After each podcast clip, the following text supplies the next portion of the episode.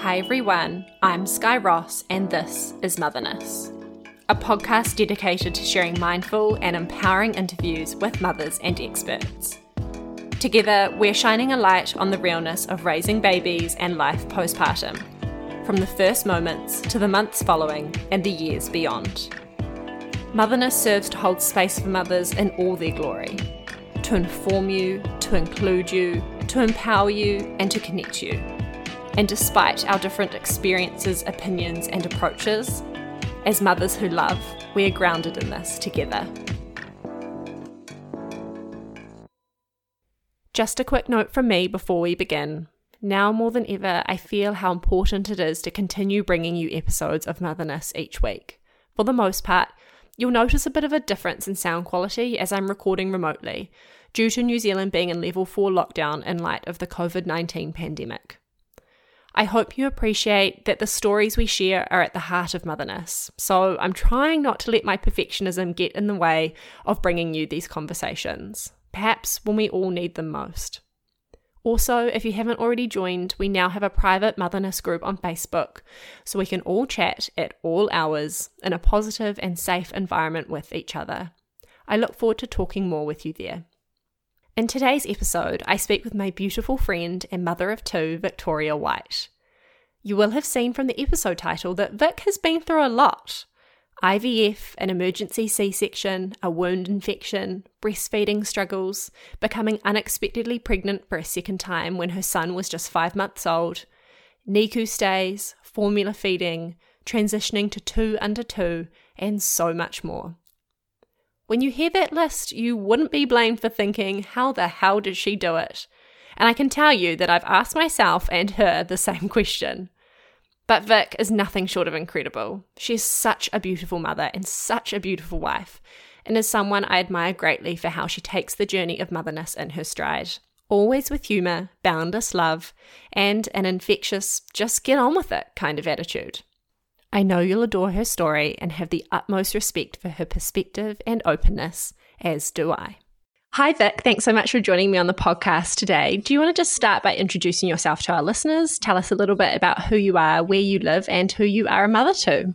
Hi, thanks for having me. I am um, Victoria. I am a stay at home mum to Maxim and Luka. Maxim is oh gosh, 22 months, and Luka is nine months. And I am also a wife, not just also, I shouldn't say it like that. Um, I am a wife to Mace, and we live in Auckland. Cool. Um, so, do you want to just start by giving us a bit of an overview of, I guess, falling pregnant with Maxim? You guys had quite a long journey, and I think it's really important to cover that. So, do you want to start by sharing a little bit into your journey of falling pregnant with him? Yeah, sure. Um, I yeah, we did have, it was a, I guess, probably for us it was a long time. Um, i worked with children and so always wanted kids and mace is from a big big family being samoan and so he was as soon as we got married like let's do it let's get on with it. And um, and of course it just didn't happen that easily. So um, i ended up seeing going to um, an obstetrician actually who was a fertility specialist and basically just to get all the checks because I'd done all the, of that with my GP and um, nothing came through. Obviously, they are not as intensive, the testing done at your GP, as it is um, with a fertility specialist. So we found out the very last test that was done um, that basically the chances of, of, us getting pregnant naturally were so, so slim. So um, we didn't think about it. We just straight into let's do it.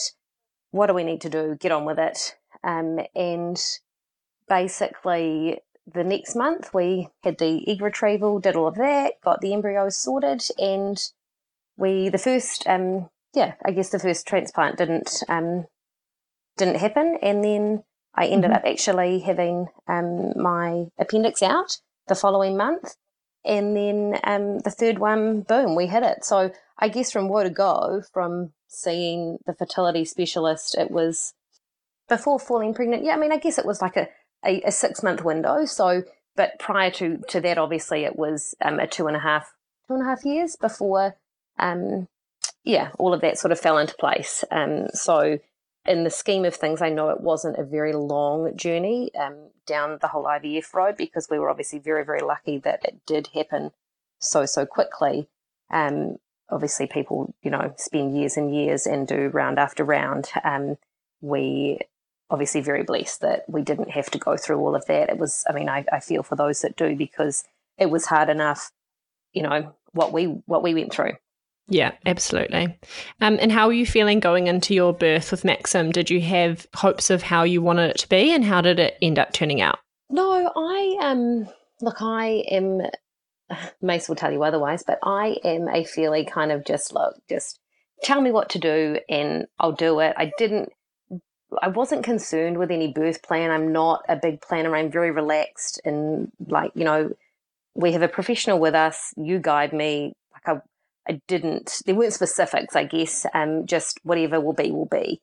Um, and, um, I mean, in the end, he was uh, an emergency C section. He was flipped the wrong way. We'd, you know, had been in labour for, I don't know, 18 hours or whatever and done all of that. And, and, um, yeah, ended up in that pleasant, um, theatre, whipping him out, just, just get him out of there. So, um, it wasn't, wasn't what I expected anyhow, but that's just the way the way it is, I guess. So we just rolled with it. Yeah. And did you find that emergency C section to be, I guess, like traumatic in any sense, or were you kind of prepared that that was an option if it needed to happen? If yeah, I mean, look, if I kind of knew because Maxim, he was um, what was he born? He was born nine four, so we had known that he was obviously on the larger size, um, going into those last I guess the last 12 weeks, you know, he was always going to be a big baby. So they kind of had said um, there may be a possibility that we have to look at a Caesar. So that was always in the back of my mind. Um, but I guess, you know, when they'd said at the end of the day, it, I ended up going, like, I don't even know what you call it, what the term is. That's how relaxed I am with these things. I just, just go with it. But I went from six centimeters down to one and, um, they'd given me all the syntocin, is it that you know supposed to speed things up and um so yeah by by that stage I was just like look just whatever let's just let's just do it let's get on with it you know what are we yeah. waiting for yeah. sign me up and what was it like meeting Maxim for the first time after you'd been through you know this journey of conceiving him through IVF what was that moment finally like? Such a relief but also so um so surreal, you know, like you're looking and I mean, also too, you know, when you're going into a C section, you're almost I always joke and say that I felt like, you know, like I was Jesus on the cross because your arms are out and you can't do anything and it's just like they've just plonking this thing on you. And it um, was just kind of like oh my god like you're here here you are like at last. Yeah. You know it's so so great that they're there and just yeah amazing amazing. And what was it like um, when you went into recovery? Can you just walk us through those first few hours and kind of what happened? Um, yeah, so Maxim, he, I actually went into, um, I had a temperature going throughout the labour and then obviously going into theatre. Um, so he had to actually be whipped away.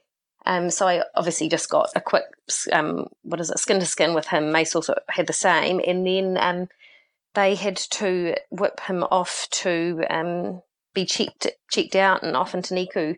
Um, so I was actually in recovery on my own, which was, I mean, I was totally fine with that. I was so exhausted that it was just kind of, you know, like uh, just relief to, I guess, have it over and, and done with. Um, but also quite bizarre because you're in there alone with, you know, my husband wasn't there, my baby wasn't there, and I'm just, you know, with my midwife who was popping in and out and just mm. yeah it was um it was i mean fine but yeah kind of a quite a strange feeling yeah quite surreal i imagine yeah yeah and so you know mace he left maxim there and popped back quickly and would check on me and so he was you know running back and forth between the, the two places and bless him to um to make sure that everyone was was all right in in you know our little areas where we were so um yeah. And how long did Maxim spend in NICU? He was actually only over there for a few hours, so which was obviously a great relief. Yeah. Um, he they yeah just lots of pricks and jabs and whatnot, and um, and then he was able to come back, and we were able to go up to um, back to the ward. Oh, cool. And did you plan on breastfeeding? And how, if you did, how was your first feed with him? Yeah, I, I always had, um, although it was not an easy task for me at all. Um, I found it really awkward. I've got big boobs, and it was just, never felt comfortable to me. It definitely didn't come naturally. And he never, I don't know, I guess in hindsight, he never really latched well. He was always really, really hungry. It just, it, it wasn't at all the experience that I thought it was going to be. Yeah. And how did that breastfeeding journey kind of progress over the coming days and weeks? Well, it never actually got any easier. I, I ended up one week on from having him had a terrible wound infection, despite my midwife and obstetrician looking at it and assuring me. And in fact, even before I left um, birth care, um, so how many days? Five days later, it was when we um, had you know been at the hospital, been at birth care. Um, I was in like I just knew that something wasn't right and kept asking, and they just kept saying no, it's fine. So with with having to try and feed, and also obviously the pressure on my my wound, like it was just it was so awkward with him, despite the different ways that people were trying to tell me how to to feed him. So it never got much better. And in fact, because the recovery with the wound took so long, I ended up just, um, I tried to do the half and half, like, you know, breastfeed and bottle feed. Um, and in the end, it was just, it was just such a disaster that I ended up just putting him onto the bottle. And that was, yeah, um, uh, yeah just so much better for everyone. Um, he was so much more content, and obviously, it was much easier for me because I could give him to someone else to feed him. Um, and it just, yeah, it made the whole experience so much more pleasant for me. Yeah, that's so good to hear because I think there is also a lot of guilt that is often put on mothers and associated with formula feeding. But it's good to hear that for, for you, it was clearly the best decision for both of you. Oh, definitely, definitely. And I look, I don't regret it at all. Um, if anything, I probably should have done it sooner, but it was just that, you know, you're constantly being told it's so much better, just keep trying, keep trying, you know, hang in there.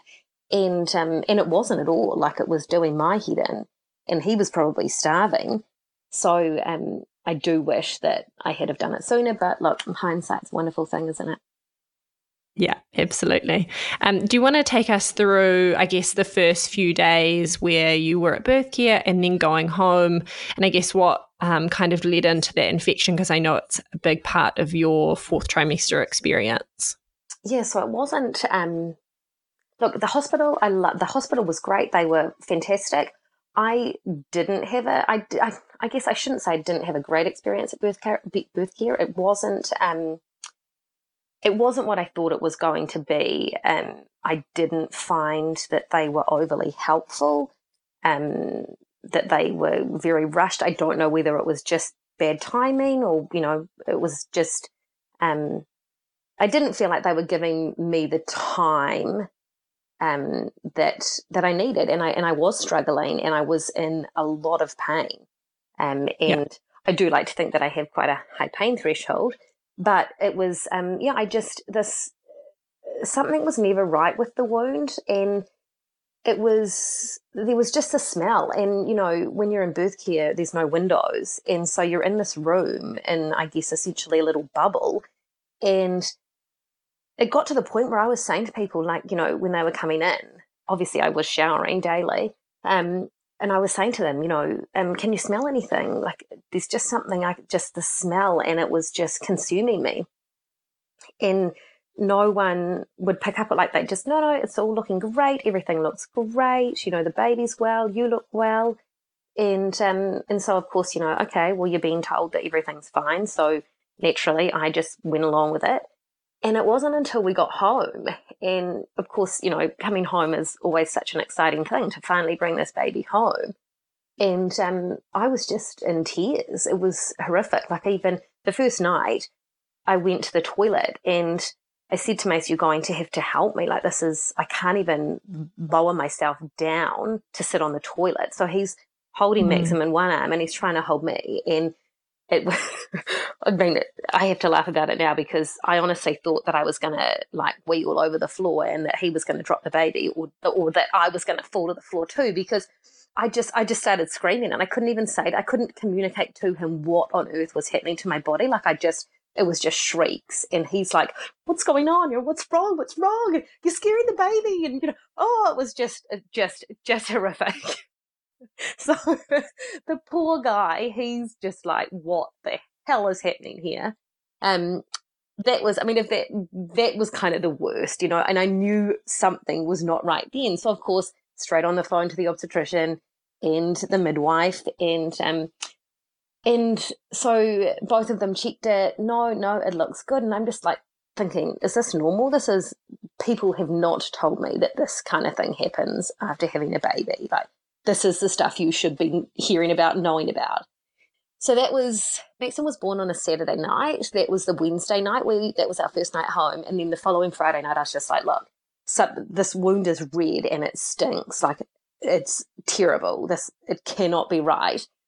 And so the obstetrician said to me, send a photo. So we did that, sent a photo off, and he was like, oh look, I'll send a script to your pharmacy. Let's start you on antibiotics. You know, something must be going on. So, okay, sure thing, you know, you don't need to see me. And he said, oh, see how you go in the morning.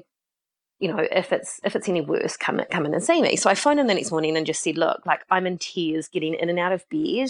I cannot do it myself. Like I'm avoiding going to the toilet because it is just so terrible. Like the pain that I'm in having to get out of bed to get to the toilet, it's awful. And you know, you know what it's like when you're breastfeeding. You are guzzling water like there is no tomorrow. Well, I knew I, you know, yeah, I was so thirsty. And so I'm thinking, like, how how's this going to work? Like, I'm so thirsty, yet I'm trying to avoid going to the toilet because of the pain I'm in. Um, like, you know, this is this is crazy. It cannot continue this way.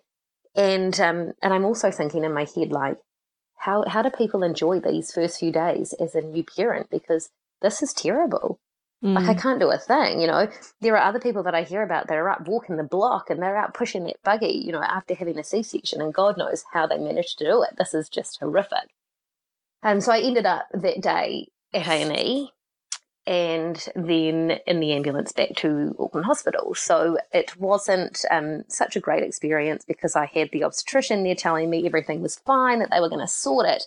He met us there, obviously. And then I've got nurses at the hospital going, "This is not normal. This is this is terrible. Like you know, you're you're looking grey. It's so badly infected." Um, so it was, I guess, a pretty traumatic time um, because then, of course, I had to go back onto the ward and it was, I couldn't have anyone stay there with me. So it was just me and the baby, and they were under, really understaffed. It was actually the royal wedding. And so trying to get someone to like come and help me to lift the baby up, like in the end, I'd waited 45 minutes. Um, and after that, like, you know, you just get up and do it yourself, even though you're crying just in yeah. so much pain because you've got to feed. So it wasn't um yeah look it wasn't um it wasn't what I thought it was going to be in that that first few weeks. It was bloody tough really bloody tough. And how did um you kind of recover from that? Did what was the process in terms of um what the hospital did?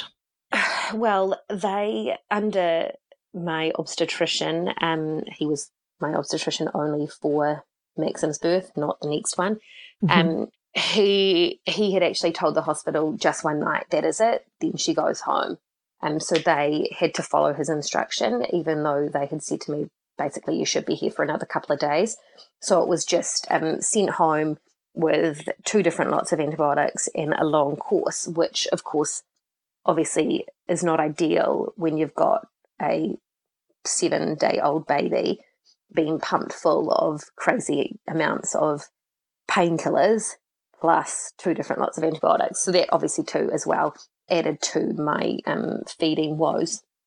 Yeah. But you know, we we got there in the end. It was um it was hard because we don't have any family in Auckland. Um so you know, Mace obviously had the two weeks off work and then it was kind of just managing, you know, just doing as very little as possible and and just taking it easy. And I was lucky that Maxim was such a cruisy baby that I, you know, it took it took a very long time. It was like a six month process actually, just trying to get to feel normal again almost. Yeah. And what was um, your physical recovery like after that? Because obviously it was quite an emotional and intense experience in that sense. But how, yeah, I guess, how was your scar following that and how was it now? It was it was really um it was very i guess i want to say tender like the whole the, um, the whole stomach area was so um and i don't I'm, I'm guessing that that was obviously exacerbated by what happened um but it was it was um it took me a long time you know i couldn't even put like jeans on or have anything on that area. So it was I don't want. I mean, it wasn't fun in in any sense of the word. It was just. It was. It was hard. It, yeah. The whole the whole thing, physically and mentally, was really really tough. But you know, you do what you got to do, and you just truck on through it. Uh, well, I did anyway, as best I could. I mean, yeah, you've got this little baby to look after, but how were you feeling emotionally, I guess, following that whole experience? Did you feel like you had the baby blues and did you feel like this whole scenario exacerbated that?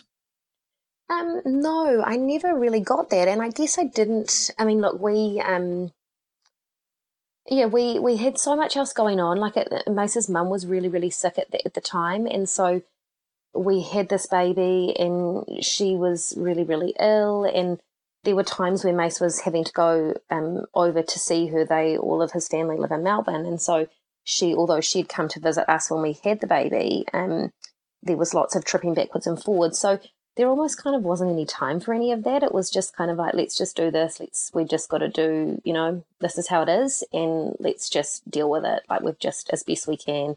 Um, and I guess that's kind of just my my whole way of thinking too. Like we've just the this is the hand that we've been dealt, and we are so so lucky regardless. Um, so let's just make the most of it. It is what it is. And given your, you know, your work previously was with children, did you have any expectations, I guess, on yourself in terms of how you expected it to go and how you thought you'd be as a mother and how that was potentially different? I, to be honest with you, I thought it was going to be a hell of a lot easier than it was. And people had always said to me, you know, it's going to be so different when you have your own kids. And I was thinking, what are you talking about? You know, like I've been doing this for 15 plus years and I've done periods of time, like eh, the longest living as in like, you know, living alone with children, um, obviously that weren't my own, but I was the longest living job that I ever did was five weeks. And it was with a one and a half year old. And so I was just kind of thinking, like, I've done this. You know, I've, my last job, I had four boys. It was full on. They were little it was really busy. And yeah, I kind of just thought like I'd be nailing it. And I mean, there's no way that I, I felt that way at all. It was, it was so, so much harder. And I do, um, I guess, I mean, look, I appreciate that I had that experience to, to make it seem a bit easier, but it's tough. It is really tough going into being a new mum and, you know, all these other things are being fired at you. The you know, when they say, you know, feeding's so easy and just keep at it and, you know, you'll be right, just chip away. It was, it was, it was hard. Yeah. I, I expected that it wasn't going to be as tough as it was. So hats off to all the mums out there. Yeah. And what aspects of it did you find the hardest and I guess the parts that surprised you the most? Was it the feeding primarily or was it just the whole experience of having a baby? I guess yeah, the feeding I guess was something that I did think would come come naturally. Um, I don't know why I did think that at all. I just I kind of figured like I've got these big boobs, like what else are they here for? You know, and like what good are they? you know, like surely this is the only reason I have been blessed with these things. You know, it's it's just going to be a piece of cake.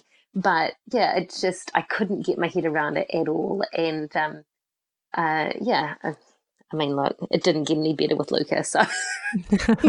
well, we'll get to her next. Do you want to um, take us through falling unexpectedly pregnant with her um, and how you found out that you were pregnant with her naturally? Yeah, that was um she was the best surprise ever. Um we uh, we had actually lost Mace's mother um to cancer and so I had been over in Melbourne and Maxim and I had come home. Mace was over there still just tying up um a whole lot of um I guess family loose ends and things before he came back home after her funeral and um and I was just, I guess I just felt really, really tired. And I spoke to one of my good friends who had been, um, I used to actually look after her children, and she had been um, a really good source of information for me when we had gone through IVF. She had obviously done it so many years previously. And so we have a really great relationship. She's one of my closest friends. And um, I was talking to her one morning and I said, Oh, you know, God, I'm just so tired. I had to leave Maxim in bed for an extra half hour this morning. And he was like such a good sleeper 13 hours, like from 10 weeks. And wow, unicorn baby. She was, yeah, oh, amazing. And she was like, Really? You know, why? Like, what's wrong with you? And I, and I said, Look, I just think that I'm just, you know, so exhausted. We've had you know, it has been full on since, you know, he arrived and I'm on my own and, and I had been for a few weeks other than being in Melbourne for five days or whatever it was we were there for. And um, and so we were due to meet her later that day. And I still to this day do not know why she even thought that pregnancy could be a possibility because when we got to um, the cafe to meet her, um, we were meeting for lunch and she'd call me to say, Look, I'm running a few minutes late. And I was like, Okay, that's no problem. We'll see you there. Get there. And um, and in she walks and she's got a blimmin' pregnancy test for me. And I'm saying to her, like, you are, are you out of your mind? Like, this is nuts. You, of all people, know that this is just, it cannot even happen. How on earth could it happen? And so I said to her, I'm a very competitive person by, by nature. And so I was just like, right, you know, here's here's Maxim. You look after him. I'm going straight in there. I will show you, girlfriend, that this is not not even going to happen. You know, like you're dreaming and get in there. And of course, doing IVF, you don't do um, normal pre- pregnancy tests. You know, everything is mm-hmm. so um, structured and regulated, and they tell you, you know, they ring you with your results. And so, um, yes, straight away when those lines popped up, it was just like, oh my god, oh my god. And you know, he was five months old. How how was this wow. even? A, how is this possible naturally? And B, like, how, what the hell am I going to do? So, of course, I march out there and I'm like, she's reading the instructions, of course, at the table with the baby. And I'm going, um, what did you do to this? Like, have you tampered with this? Is this some, some kind of joke? And it was just like, we were just in fits because if you're not going to laugh, you know, you're not going to, if you, you just end up in tears, right? So we were just pissing ourselves because it was just so funny, like the whole situation. What, what do you do? what do you do? So I mean, you've how... just been through all of that, like yeah. IVF, mm-hmm. and you know, it's not like you know you had transfers that didn't work, and so I mean, you guys were told mm-hmm. that you couldn't. Uh, the chances of you mm-hmm. conceiving naturally were so slim. I remember when you told me, and so I was like, "How is this possible?" don't, don't think that in my head I was thinking, "How about?" I mean, like through all of what we'd been through post having mm. Maxim. How, I look, I look back now and I'm like, how even did I? How how did how even you even time that? It's like yeah, totally. Who's having a sex at five months postpartum and also manages to time it to conceive unintentionally? oh, just I mean, yeah, wild. I mean, you got it. I I still do laugh about it, but she is the um she is the best surprise that we could have ever wished for, and most certainly um, after all that we had been through, especially with losing Mace's mum, that she ended up being a girl. Um, we didn't find out what sex she was, but um, it was um, a very healing experience, especially for Mace to know that, you know, almost like that was kind of his mum's last gift. There you go. Here she is. So, um, yeah, no, it's, um, it was, yeah, a crazy time crazy time. and so tell us, how did you share the news with Mace and what was his reaction? Oh, I waited for him to come home. I was kind of, I, I, kind of, I wasn't sure. So I sort of thought I can't put that on him when he is there for another couple of days just wait until he comes home. So obviously my friend knew about it. And so she's like, you know, just thinking it's just such a great thing that she knows and he doesn't. And so I waited and I don't even know how it happened, but Mace managed to um, he told me he was coming home like on the Saturday night, and it was actually the day later. So I'm all like set to tell him, and then a few hours before it, you know, he's due to go to the airport, and I'm like, "Your bag's packed," and he's like, "Oh my god, you're not going to believe this, but it's the wrong day. It's actually tomorrow. I'm not flying home till tomorrow." So of course, it was just like this big letdown. Um, but when he did get home, I was really emotional about it, and I just was in floods of tears. Um, obviously, we hadn't spent a lot of time together in those few weeks, um, so I, it just was, yeah, it just, it was really intense that it was just all of a sudden, just, yeah, this boom, just the floodgates opened. And of course, he was um, so excited, but also um, pretty upset about it too, because, um, yeah, it was just, it was such a bittersweet, although it was, yeah. she is the best blessing, it was just that really bittersweet, you know, for him. Um, his mum was so excited to have met Maxim and to have been a part of his life for such a short time. And we obviously tried to make the most of the time that she had. But for her to not to not know that that Luka was, I guess, in the pipelines, if you like. Um, although I am a big believer that she would have known. Mm. Um, yeah. So yeah, it was just it was um, it was really lovely, really lovely, although very um, upsetting and emotional and all those crazy feelings too. Yeah, of course. And how did you kind of come to terms, I guess, you know, past that with the idea of being A, unexpectedly pregnant and B, being pregnant so soon and knowing that you were going to have two babies under two? How did that, how did you feel about that? And were you, did you kind of come to a place where you were excited about it? I still don't know that I've come to terms with it. I love the honesty. there are days where I'm like, oh my God, like, how is this even possible? How are there two of you? And, you know, like, one's not even two. Um, I, I don't know. I just, again, like, it's just that kind of, okay, this is the hand we've been dealt. Like, let's just do mm-hmm. it. Um, and although Maxim was, he was really cruising and chilled out, like, it was, it was hard being pregnant at the same time, you know, like with him, it was really hard. Um, because in, in fairness, I'd kind of just felt funnily enough, coming back from Melbourne, I was like, okay, boom, like this is great. Let's get into fitness. You know, start. I, I just felt like it almost, you know, got my groove back. I was yeah. ready to kind of try and go to the gym and do all those things. And then, booyah, hold on, we're pregnant. So obviously that was all put on hold again. But yeah, it's, it um, was just, I guess, that, uh, yeah, knowing how lucky we are and that we didn't have to go through the IVF route again to, to have another baby. It was kind of cool. But but also very, very frightening that how on earth is this going to even work? That we've got, you know, a baby and another baby.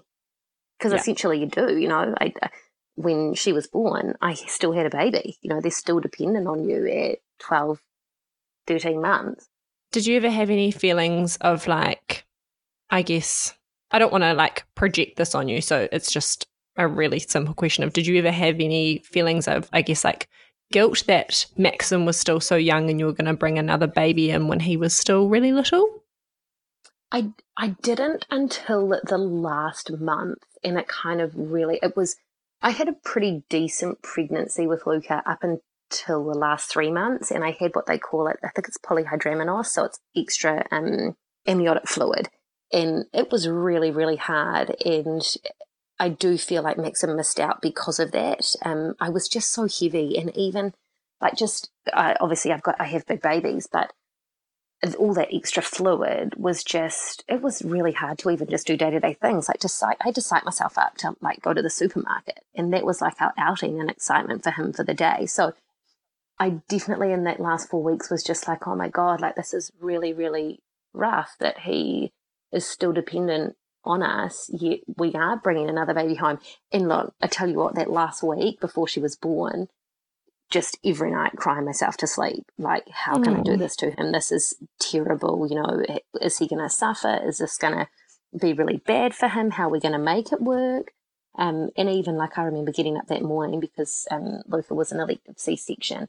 Getting up that morning to leave, and I couldn't even go into his room because I was just like in floods. Just you know, this this poor kid has got no idea of what is actually going going to be happening to him, the poor guy. Do you want to take us through um, your birth with her and what it was like going in for that elective C section? Were you feeling relieved that you knew what was happening and that you had a plan? And I guess how were you feeling about it given your postpartum recovery the first time? So we obviously changed obstetricians um, second time around, um, and I was really uh, obviously going into meeting with them. I um, had told them all that had gone on. They knew what had happened um, with Maxim, and so they were really aware of it. Um, then along came the polyhydramnios, and things did start to go downhill a bit so in the last six weeks, I was desperate for them to give me a date to um, to have Luka. So it was it was awful, and I would be going into my appointments to meet with them and just be like, please, like, can't we just do it? You know, let's do it now. Like, surely it's going to be fine. Try begging them. You know, by thirty six weeks, it was just like, please, I can't. This is horrific. You know, I can't can't go on. And so we finally got a date for 38 weeks. And um, it was such a bizarre feeling to know, like putting Max into bed the night before and thinking, you know, oh my God, tomorrow you're going to be a brother. You know, we're going to mm-hmm. have another baby. And to know it was uh, checking in and everything at the hospital is so strange because it's almost like you're going off to like a hotel, like to have a baby kind of thing, you know, like rock up with your bag and here I'm here, I'm signing in, sign your life away and yeah. um, and then it's kind of just you sit around waiting. Whereas so different, obviously, with Maxim, I'd gone into labour naturally, but didn't end up, you know, going going the natural route. But yeah, such a such a strange feeling. But um, this yeah second time around, it was um, I was totally at ease with the team that I had around me. They were great and made me feel very very comfortable. And um, and I just wanted her, I just wanted her out. Like I was ready, and I was over it. And what was it like when she was born and that when you realized that she was a girl? What was that moment like for you guys? It was um do you know what the whole like we didn't obviously with Maxim either we didn't know his sex but um just uh, things get complicated when I have babies it's she was born um she had to be resuscitated we knew um, one of the risks with the polyhydramnios is that they have um respiratory issues we didn't know how bad it was going to be, if any. Um, so she was resuscitated straight away. And then, um, you know, it, it was pretty um, full on with their kind of, you know, it's almost like a press the alarm, sound the alarm, ring the alarm, like get the peds in here, like let's do this. Um, so it was almost kind of like I'm going to the anaesthetist, you know, behind me, like what's going on? Is a boy or a girl? What have we got? You know, they kind of dangle her up in front of me and then it's like boom gone. You don't see this baby. And so i'm trying to talk to mace who's over with her with the team working away and he's trying to relay things to me. And so it was um yeah very i mean very exciting that she was a girl. And I'd, I'd kind of i don't know i guess throughout the pregnancy i had hoped that she was a girl so that i don't know i just i did feel really strongly that that was something that mace's mum had kind of not seemed to us because it kind of sounds a bit crazy, doesn't it? But but you know, I know what you mean though. Almost like that she was, yeah, like that it was something that she had given us, um, in that it was her way of letting us know that things would be okay. It was um, it was pretty overwhelming too to know that that had actually kind of that had happened. Yeah. And what was it like for you emotionally lying, you know, you've just had a C section, your baby's being resuscitated. How how were you coping? Do you know, like it was so it's so strange because you just uh, rather than the surreal feeling of this baby on your chest, which of course it didn't hadn't happened all that long ago for me, you you uh, it was just this helplessness that you've got this beautiful baby, but you're not even allowed to see her or kind of touch her or do anything. That she's everything is in this the I guess the experts' hands. You know, they were they were just doing their thing, which I was obviously 100% okay with that. Um, but yeah, pretty frightening lying there when you're um, so heavily sedated as well. Um, that just yeah, looking across the room and just being like, oh my god, like just tell me this is over. Like let's let's get her over here, get her on me. Yeah, and then did she have to be wheeled straight up to NICU, or did you get to have a cuddle with her? What was what happened there? A um a very quick kind of just push to the chest and a hi, nice to meet you kind of thing, and then it was boom, gone. Let's we've got to get her up there.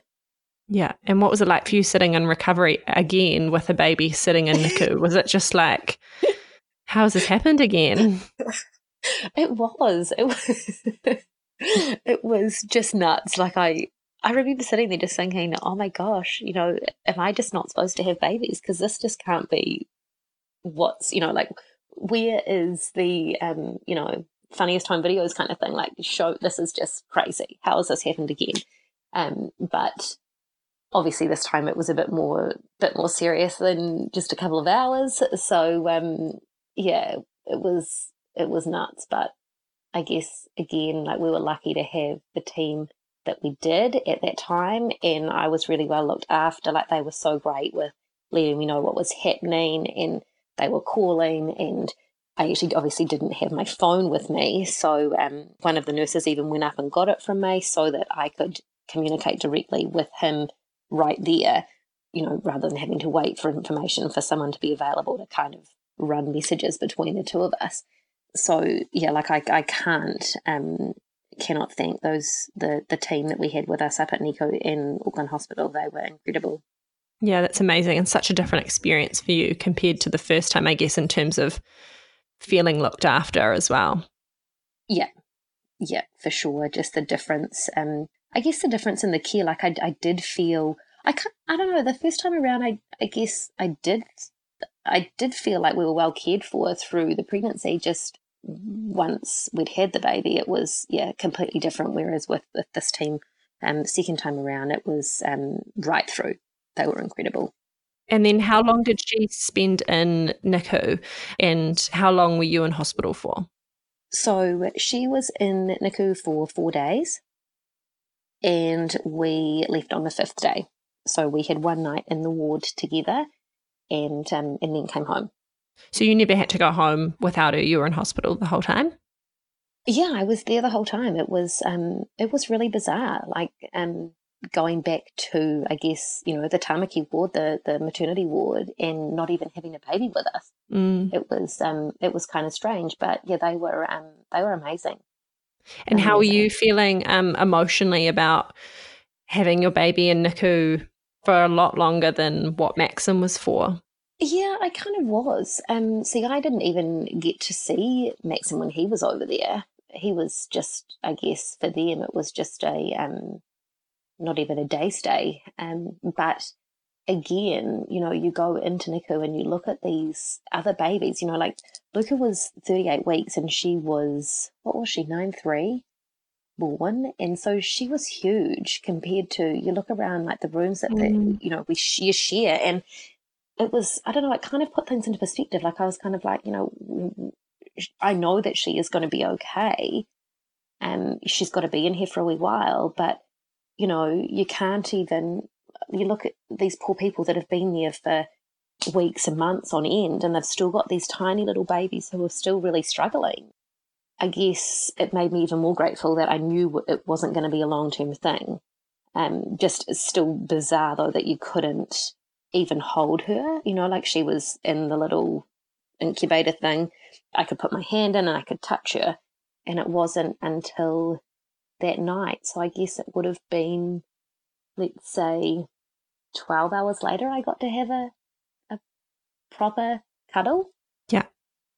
Which actually seems crazy now thinking about it. Like I, I guess I did, haven't really thought about it that much. Like it, that's nuts, isn't it? It's a long time to not be able to. I mean, sure, I could put my hand in and touch it, but to actually not be able to, to um, even have that contact or try to feed her, like it was, yeah, so different. I guess when you're in it, you're probably as well just focusing on making sure she's okay and not really taking the time to stop and think about, you know, those sorts of details. You're just kind of like, no, how are we going to totally. get her better? When are we going to take her yeah. home? What do we need to do to like make yeah, this all we make the situation better. Yeah. And so, how was your feeding experience with her? Um, you obviously struggled with Maxim a lot. Um, were you given a pump and told to express while she was in NICU, or were you able to feed her? No, um, so I wasn't. Um, when when I left recovery um, and got into the ward, um, basically they just did the. Um, it was, I guess, kind of hand expressing into essentially like a syringe kind of thing. Like I was just trying to get the colostrum. So, you know, like a mill or two mills, and they were like, this is great, like just keep it going. So that was all it was, kind of for those, um, I guess, what would it have been? Let's say four or five hours after I'd actually had her.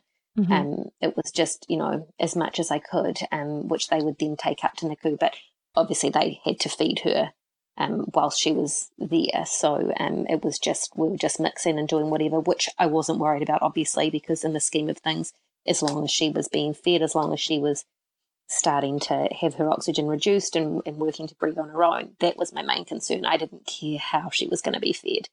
But yeah, it was that night that they said to me, you know, do you want to do you want to have a go? Like, let's, you know, we can pull her out of the um, incubator with the CPAP on, and and we'll just remove it, and we can see how you go. So, which I did. So, and then they just um would phone me when she would wake up and just say, "Come on up, you know, she's awake. Let's, you know, if you want to feed her, we'll do it. If you don't, then we can just feed her from here." So obviously when they did phone me, it was every opportunity, you know, um, sure, we'll come on up. So Mace would just wheel me up.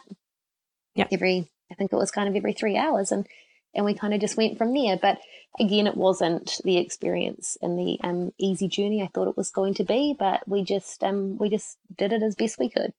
Did you kind of have hopes that your breastfeeding journey would maybe look a little bit different this time around with her, or were you okay? I did, yeah. Yeah. How did you hope it was going to be? What what desires did you have for it?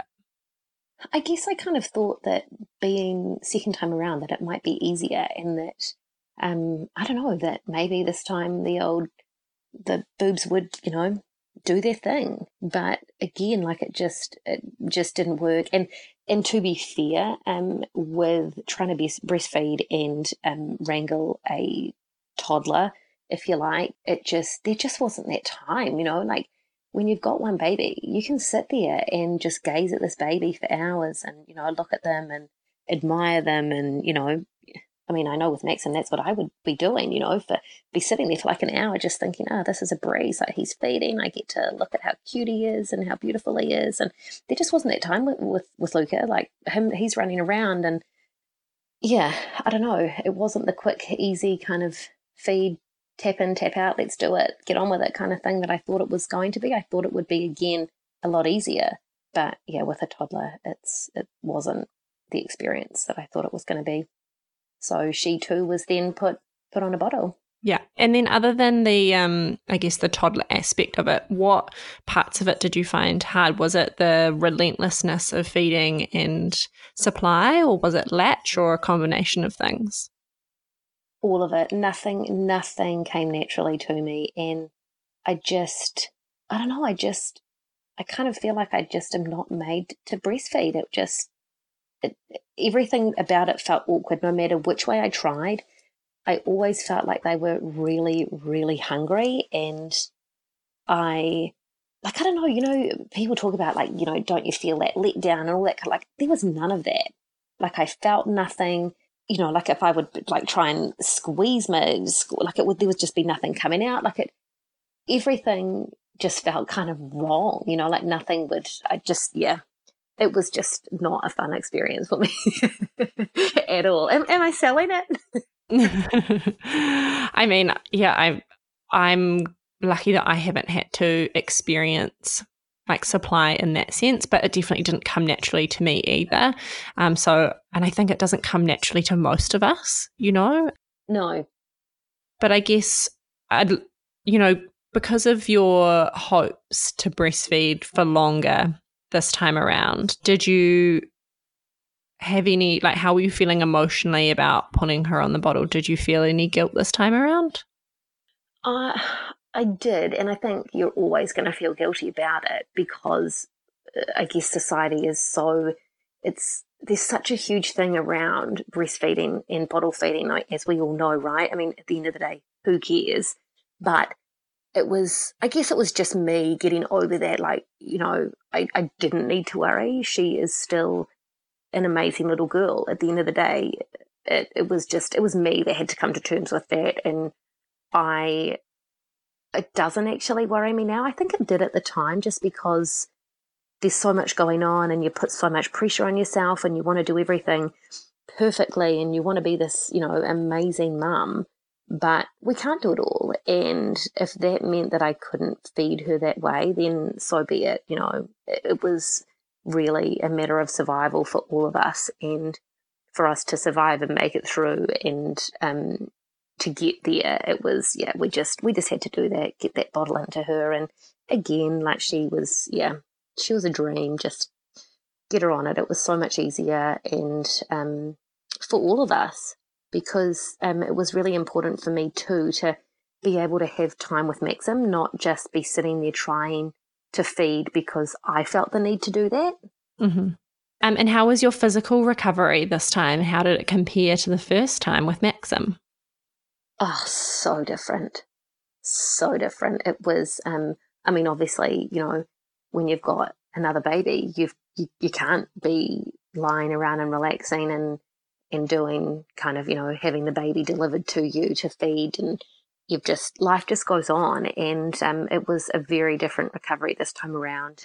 The, uh, uh, by the time I left the hospital, I was off the pain medication because I wasn't in pain. Um, it was obviously, I, I just continued taking the Panadol rather than, you know, Tramal and all the other crazy stuff that they give you um, because I I just I didn't need it. I didn't feel like I, I needed it. So um, I don't know whether that played a part in just a different recovery and healing. And you know, I mean, I don't.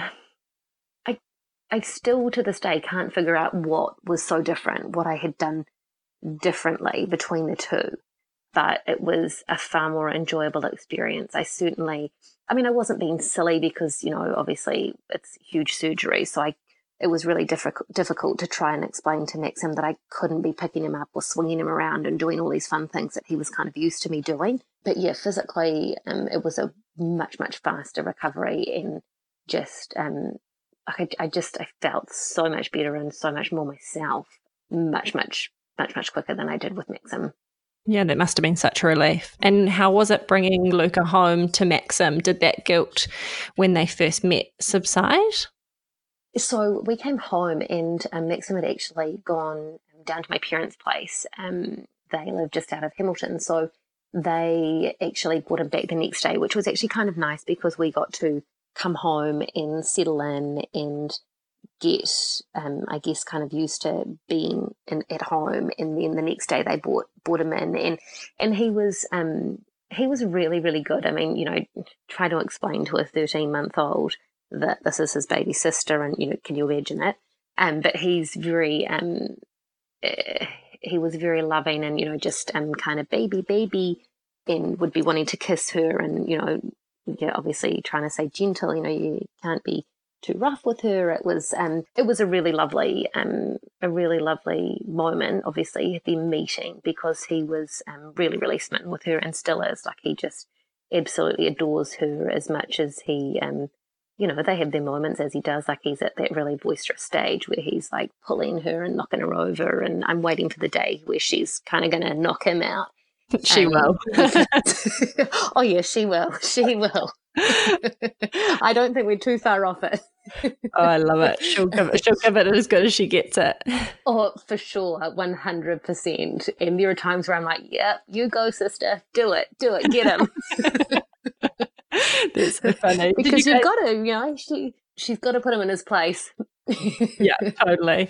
Um, and did you guys do anything? You know, you hear about people kind of um, giving a present to the older kid or anything like that. I mean, he was 13 months. Was there anything that you did to kind of try and make the transition easier, or did you just think we're just going to go with the flow and see how how it happened? Uh, look, I I did do the present thing. Um, he did come for a very short visit up to the hospital. He was actually really really sick when we had gone into hospital to have her, and so it was just a really quick kind of coming and meet her. I think probably more selfishly, uh, my my mum and my um, auntie were looking after him that day, and so they, of course, desperately wanted to meet the baby, and so they were just like, "Can we just bring him up?" And I mean, look, you know, whatever, whatever goes, sure thing. We did the present thing, gave him some books and a ball, which he was, you know, obsessed with, but it didn't register for him. Like he was too young. He needed to be a bit older, I think, to kind of grasp that whole here the baby's got your present, you know, here it is, and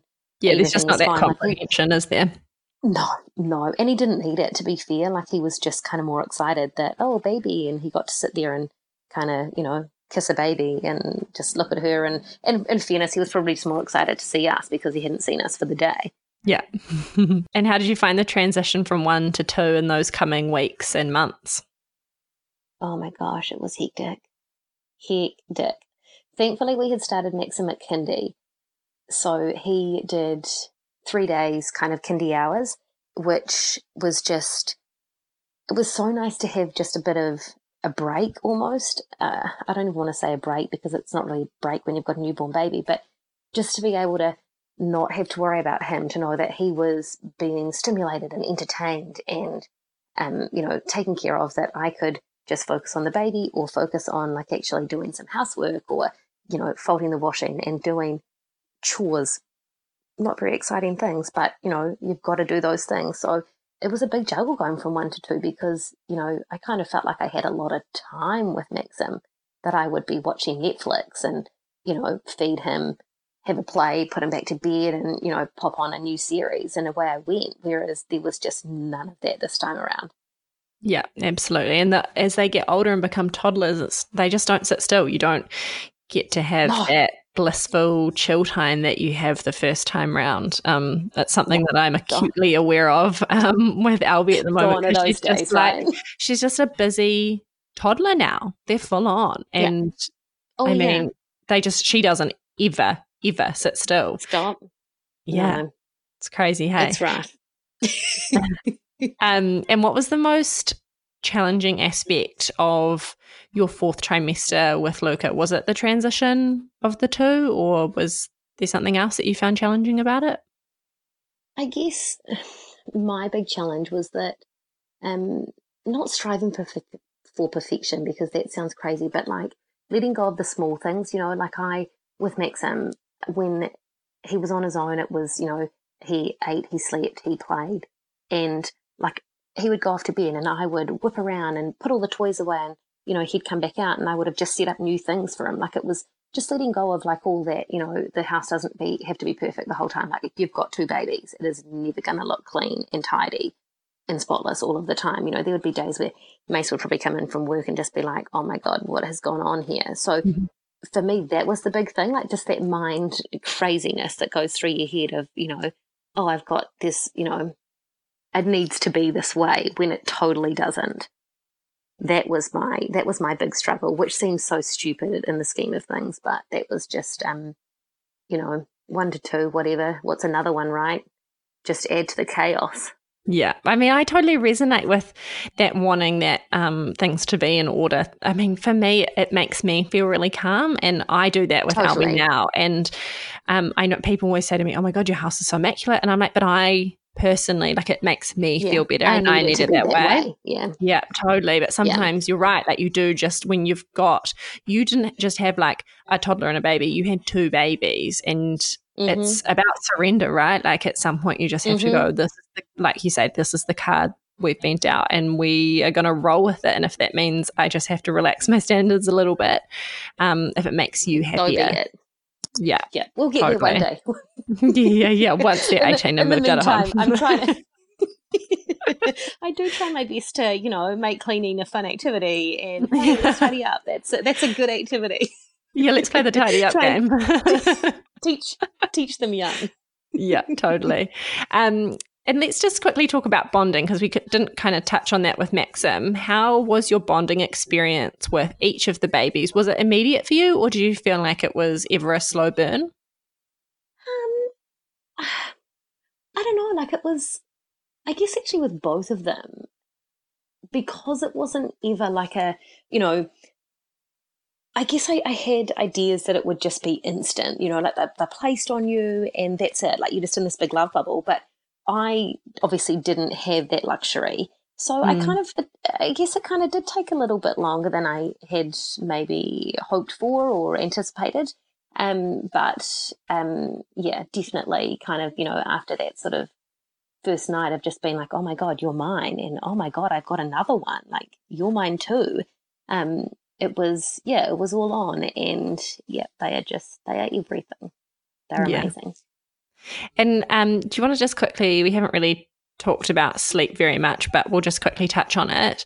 What, you know, you're a pretty relaxed, go with the flow kind of person. Is your approach to sleep with newborns and babies the same, or do you like a little bit of structure? I'm very um, not relaxed about that at all. Um, Same. so much structure. Um, and look, and I know that that is not for everyone, but it absolutely was so crucial for me because I need my sleep too. Um, so with Maxim, he went into his own room, which, and again, like so many people are like, you did what? How could you do that? So he went into his own room and it was, yeah, very, um, very regimented. And yeah, he was sleeping through. By eight weeks, by 10 weeks, we had him at 13 plus hours, which incredible. Um, of course, with Luka, it didn't quite go that same way.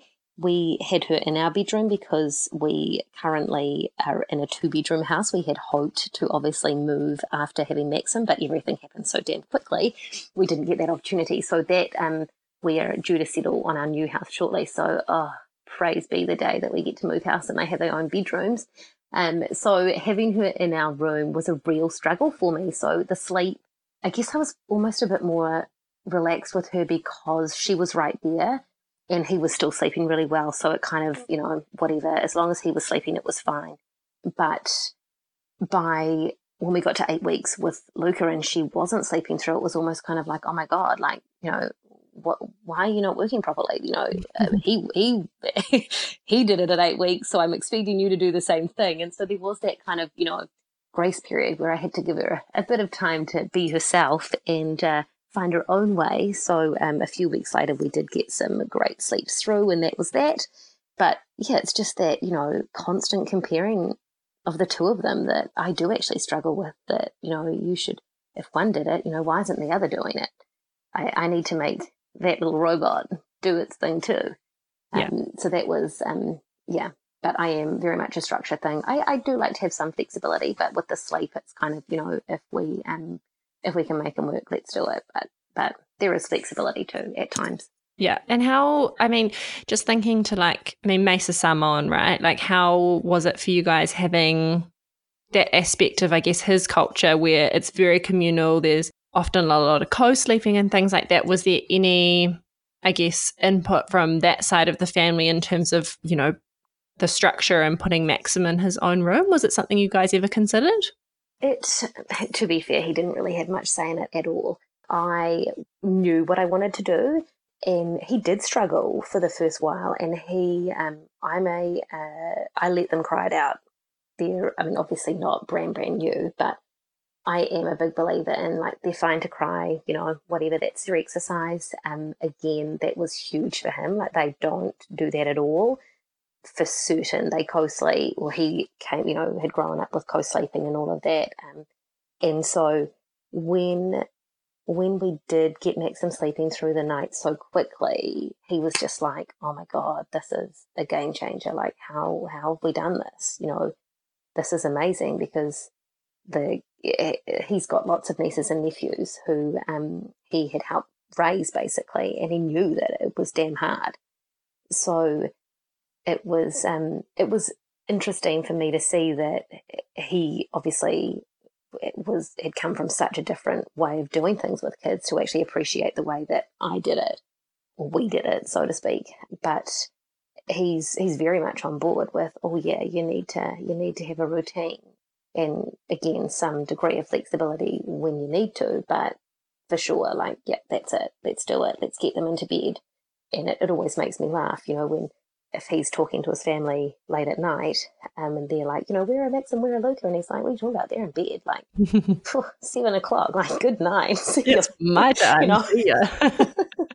See you later. You know, whereas there are kids up and down like all hours of the night and stuff, and, and he's just like, oh my god, I'm so pleased that we do it our way. Our way, our way is better yeah and i mean i i'm also a lover of structure and routine because i actually find that that gives me flexibility in the time where I know that she is going to be awake to do what we want to do. Mm-hmm. So I think that they kind of come in hand in hand. But I also, like you, appreciate that, you know, everybody does things differently, but that's what works for you guys. So that's fantastic. Let's quickly t- touch on your relationship. You um, obviously things were quite good after Maxim because you managed to conceive Luka. How was it the second time around? It was quite quite good. well, it must have been something was happening could could possibly have just been one of the old just hurry up. Yeah. I love the honesty. It's so good. Um, how was it though the second time with having her in your room? Like that's quite different for a relationship. You know, having a baby in your room, oh. it definitely takes away from your space and like restricts the intimacy. And you guys also had a toddler, so how how's your relationship totally. been through both of the fourth trimester experiences? Yeah, look, it's uh, it's never plain sailing, right? So it has it's it has been tough, but you kind of just um you do get through. You know, every day is a new day, and I mean, look, we have had some great fights about different things, and you just I don't know, like it's just a season, right? So you know it's not going to be forever. We just have to make the most of the situation as it is at the moment and and you yeah i don't know you get you get by but yeah having her in our room i mean hats off to the parents who do that all the time. I, it is just not for me. Uh, as soon as I could get her um, sleeping through and the two of them sharing a room, oh my God, like I couldn't wait for that day just to have the, I mean, it's bad enough. We've got a dog and she snores. And so, like, can you imagine like a husband that snores, a baby sniffling away, and then a pug on the ground that's snoring away like oh my god it was mm. just it was horrific some nights i could just imagine you sitting there eyes wide open being like what have i done lying in my bed feeding the baby just being like is is this a joke like is someone actually you know pulling my leg here horrific but but but you got through. You've got to make it work again. yeah, totally. What other choice do you have? And how do you kind of, um, now that the kids are a little bit older, you're out of the fourth trimester, um, how do you reflect back on that time and how do you feel about the transition from one to two now? Oh, now it seems enjoyable.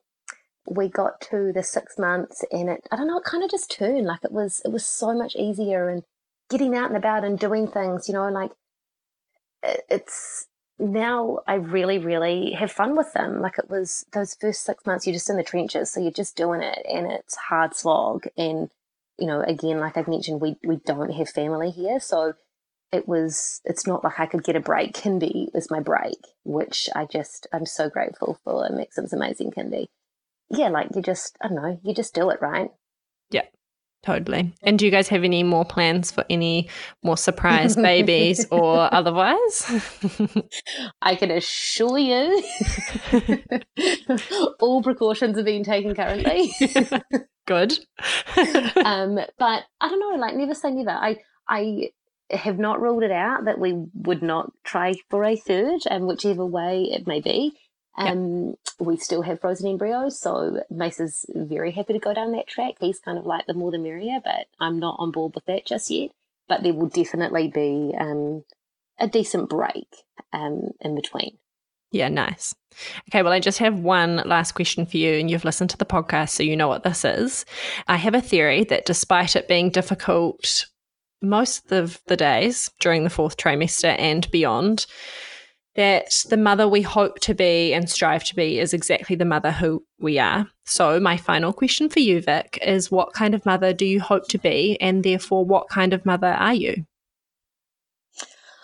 Oh, I have listened to this so many times and I always think like what on earth would I say? And I mean, look, I I hope that I am a super kind and caring and nurturing and loving mother and I hope that that all of the I don't want to say the work that I do to put into them, but you know, I I hope and um, I guess I do pray that they all of that comes into fruition that they will turn out to be these amazing children that um I mean of course I'm already immensely proud of them but you know just just the reward and and all that they give back to you that I, I just hope that all of that comes back to me because it is it's such a privilege and so incredible so I do hope that I'm doing all the right things and um, there are definitely days that I won't be but we just we grin and we bear it and yeah bring it on no, I love that. You absolutely are. And, you know, I can definitely attest to seeing your children and you, and you have such infectious energy, and it's so beautiful to watch. And I know how much you and Mace both love your babies. Um, and so it absolutely is and will come to fruition. Thank you so much for listening to this episode of Motherness. For more empowering interviews like this one, check us out on Apple Podcasts, Spotify, or wherever you like to listen. And if you like today's episode, please subscribe and leave a review so more listeners can discover all that Motherness has to offer. We are at motherness.podcast on Instagram, and our DMs are always open if you need advice or would like to chat. I'm Skye Ross, and you've been listening to Motherness.